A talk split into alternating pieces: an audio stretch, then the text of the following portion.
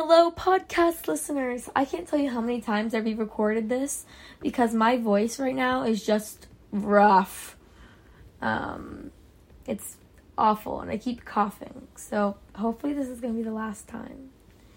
Um, hello, welcome back to my podcast. It's Mikey Manslaughter. And today, because National Day of Mourning for Indigenous Peoples um, just passed last week, last Thursday. It's Thursday of this week, so it's been like a solid week. I want to talk about, well, it's not Thursday when this comes out. It's Friday. But it's Thursday when I'm recording this. Anyways, I want to talk about what really makes it patriotism, in my opinion, and the morals slash beliefs behind it from sort of a left-wing point of view, as well as touch base on a few different subjects that I hope to get more into in the future to give everyone, like, and myself, a, like, a little idea of what direction I kind of want to go to in this podcast. Um, but also because I just wanted to talk about it. I'm not saying this is going to be, like, all political, and that's not what I'm saying at all. Um, but today it will be. So I wanted to talk about, um, Indigenous peoples in America, immigrant workers, living wage, education, free housing, healthcare, um, food accessibility, climate change slash pollution, and childcare. Um, I might not get into all of these topics today, but they're just sort of things that kind of intertwine together, in my opinion. Um, and I have some notes for all of them. Um, so at the time of making this, as I said, it's the beginning of December, and National Day of Mourning for Indigenous Peoples in the United States just passed last week. And when we talk about patriotism front and center, we have to remember and acknowledge that the land we're living on, cultivating and destroying, is not ours. It was stolen from them, um, them being the native native people of our lands. Um, very tragically by our, like, quote, great founding fathers of the United States, or wherever in North America you may live. If you don't live in North America, did I say Comerica? Moving on. If you don't live in North America and you're listening to this, um, props to you for giving a shit, maybe. Or just listening to this for some reason. Thanks. Um, back to my point. If you're not aware of what the Land Back movement is, it's essentially a campaign with the goal to give power back to Indigenous and Native people of North America by giving them back political and economic power of the land that is rightfully theirs, um, and was theirs before many of our white ancestors stole it um, from them through things like extreme violence and bloodshed. It could also be as simple as respecting Indigenous rights, ensuring food sovereignty, preserving language or traditions, and the right to self-governance.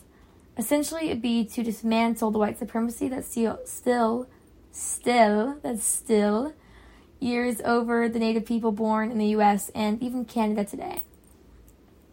There are many ways that anyone can help. Um, this sounds like an ad now. Guys, this is not an ad. There are many ways that anyone can help, whether they want to sign a petition for the closing down of Mount Rushmore, which many Indigenous people see as a symbol of white supremacy that only stands for a monetary value of their lands, or donating to one of the land slash tax return funds to return land back to Indigenous people. Of course, there are just a few examples um, of ways that people can help. For more information on um, Indigenous topics like this, you can go to websites like landback dot org, four r s youth dot c a, and powwows dot com. I also find it really helpful to boost the voices of and listen to, like, just legitimately listen to Indigenous people and creators directly to make sure everyone hears them. Um, some Native influencers I would recommend checking out are people like Lance Sosi, who makes awesome videos, Sheena Nova, Danny Schnavi, Tia Wood, and Kendra Jessie. They're all pretty fun. Um, on the topic of stolen lands, I have to address that if you live on stolen land, like many of us do, including me, there is no way you should be against immigrant workers. It's kind of hypocritical, bro. Um, immigrant workers are the backbone of our economy, and without them, we would quite literally crumble. Um... as like inflation rises and minimum wage in many places stays the same, um, many U S born and raised citizens coming of working age, like myself and people my age, and um, you know, like older Gen Z and millennials, um, are seeking living wage jobs, which on average is at least sixteen fifty-four an hour as of twenty nineteen, um, leaving not very many people who are willing to work minimum wage jobs, which in most places is on level with federal minimum wage, which is seven twenty-five an hour, which is not even half of current living wage.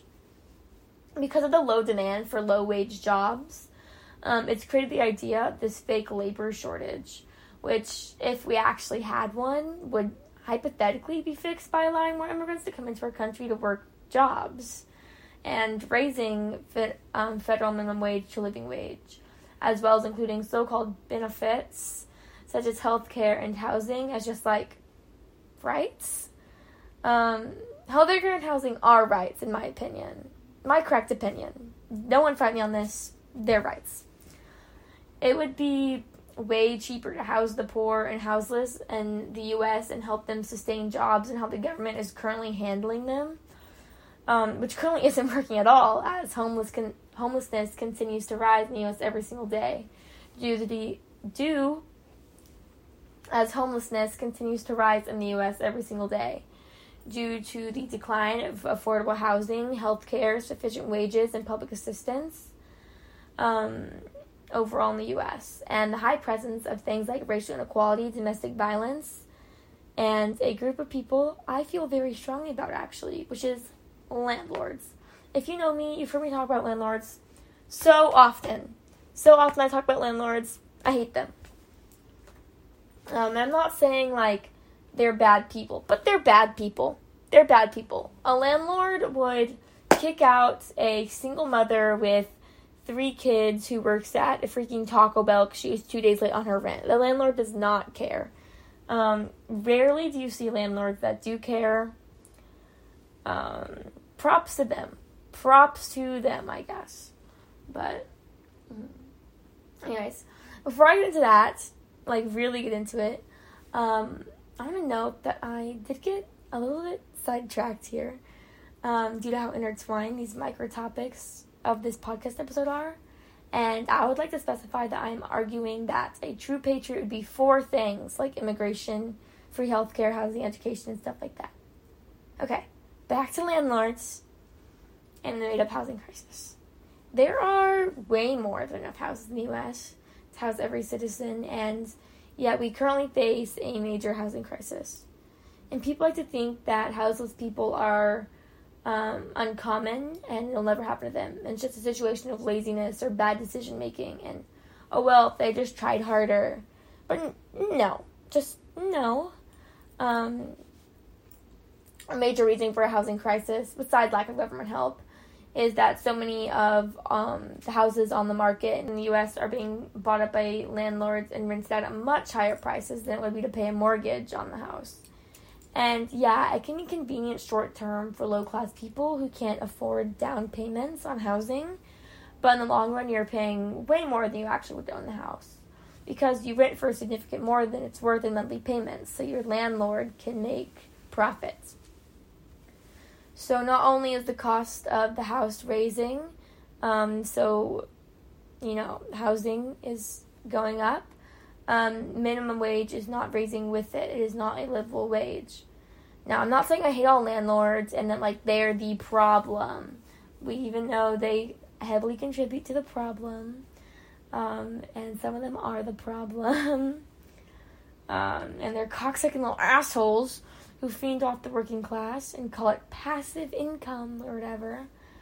Um, but landlords really perform no social utility. They simply profit off a system which systematically marginalizes the poor and those who can't afford to buy property. And while I argue this, I would like to add that I'm not just blaming them once again, but I'm blaming the system. I just stated that they profit off of it. Because if housing was given to the people as a right, we would never face this problem.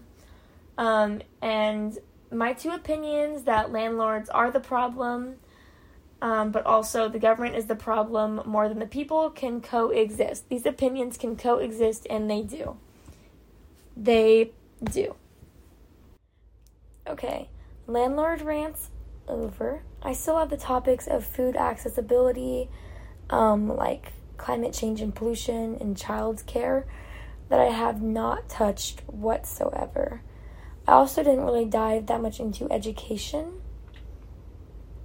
um, which I would love to. But on the trend of keeping my episodes under ten minutes, um, I will not be getting to that at the moment. So I did talk a little bit more than I wanted to um, about the other topics. So maybe in my next episode, which hopefully will be soon, um, I will get more into those, or I will pick one topic instead of just a general spiel. Um... Okay, so